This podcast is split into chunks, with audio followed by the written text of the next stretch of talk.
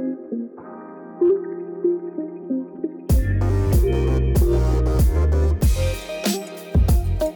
you.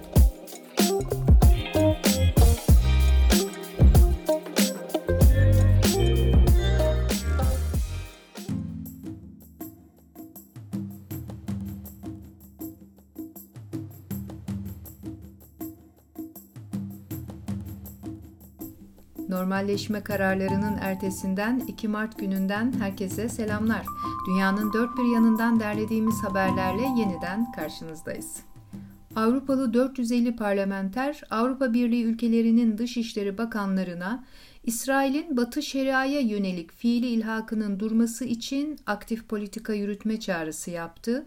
Çağrıda Filistinlilere ait yapıların yıkılmasının fiili ilhak olduğuna değinen parlamenterler, Biden yönetiminin İsrail-Filistin gerilimini azaltma açısından ihtiyaç duyulan bir fırsat olduğunu da ifade etti. Türkiye 2020 yılının ekonomik verileri açıklandı. TÜİK'in yayınladığı verilere göre Türkiye ekonomisi 2020 yılında %1.8 büyüdü.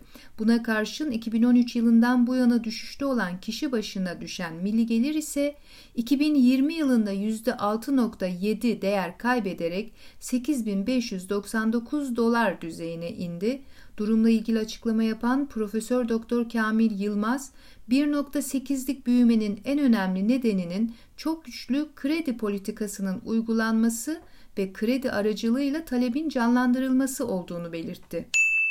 Çad'da sular durulmuyor. Muhalefetin Cumhurbaşkanı adayı Yaya Dilo'yu gözaltına almak isteyen güvenlik güçleriyle korumalar arasında çıkan çatışmada 5 kişi yaralanırken 2 kişi de hayatını kaybetti. Söz konusu olayın ardından resmi açıklamalarda bulunan Yaya Dilo gerçekleştirilen eylemin kendisine ve ailesine karşı bir saldırı niteliğini taşıdığını ifade etti. Eski Fransa Cumhurbaşkanı Nicolas Sarkozy yolsuzlukla suçlandığı davasında 2 yıla ertelenmiş olmak üzere 3 yıl hapis cezasına çarptırıldı. Böylelikle hapis cezası alan ilk cumhurbaşkanı olmuş oldu Fransa'da. Mahkeme Sarkozy'nin cezasını elektronik kelepçe ile evinde çekebileceğini açıklarken eski cumhurbaşkanının karara itiraz etmesi bekleniyor. Sarkozy bildiğiniz üzere partisi hakkında yürütülen mali soruşturma konusunda bilgi sızdırması için yargıç Gilbert Eisbert'e daha iyi bir mevkide iş teklif ederek rüşvet vermeye çalışmakla suçlanmış ve yargılanmıştı. Nicolas Sarkozy 6 yıl önce ortaya atılan bu suçlamaları reddetmişti. Eski Cumhurbaşkanı ile birlikte eski avukatı Thierry Herzog ve yargıç Eisbert de suçlu bulunarak aynı cezaya çarptırıldı. Ünlü müzisyen ve Sarkozy'nin eşi Carlo Bruni ise tepkisini sosyal medyadan gerçekler gün yüzüne çıkacak, mücadele devam ediyor sözleriyle duyurdu. Barcelona'nın eski başkanı Josep Bartomeu, Barchgate operasyonu kapsamında tutuklandı. Barcelona Mahkemesi'nin kararıyla 2014-2020 yılları arasında kulüp başkanı olan Bartomeu ve 3 eski yönetim kurulu üyesi bu sabah evlerine yapılan baskında gözaltına alındı. Görevi kötüye kullanma ve yolsuzluk iddialarıyla suçlanan Barcelona kulübünün eski yöneticileri hakkındaki soruşturma yaklaşık bir yıldır devam ediyordu.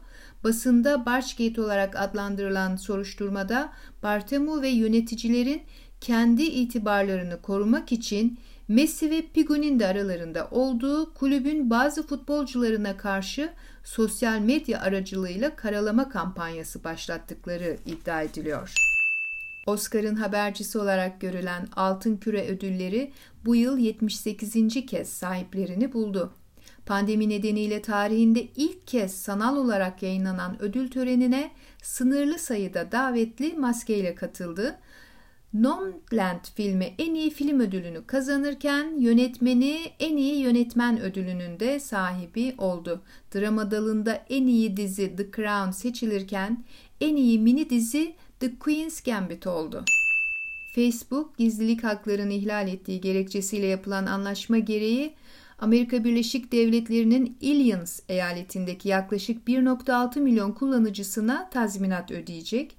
Kaliforniyalı federal yargıç 650 milyon dolarlık mahremiyet anlaşmasında son onayı imzaladı ve yaklaşık 1.6 milyon kişinin her birine mümkün olduğunca süratle en az 345 dolar verilmesi emrini verdi. Yaklaşık 6 yıl önce Facebook aleyhine ilk davayı açan avukat Jay Adelson, mahkeme kararı iptal edilmezse çeklerin 2 ay içinde postayla gönderilebileceğini söyledi.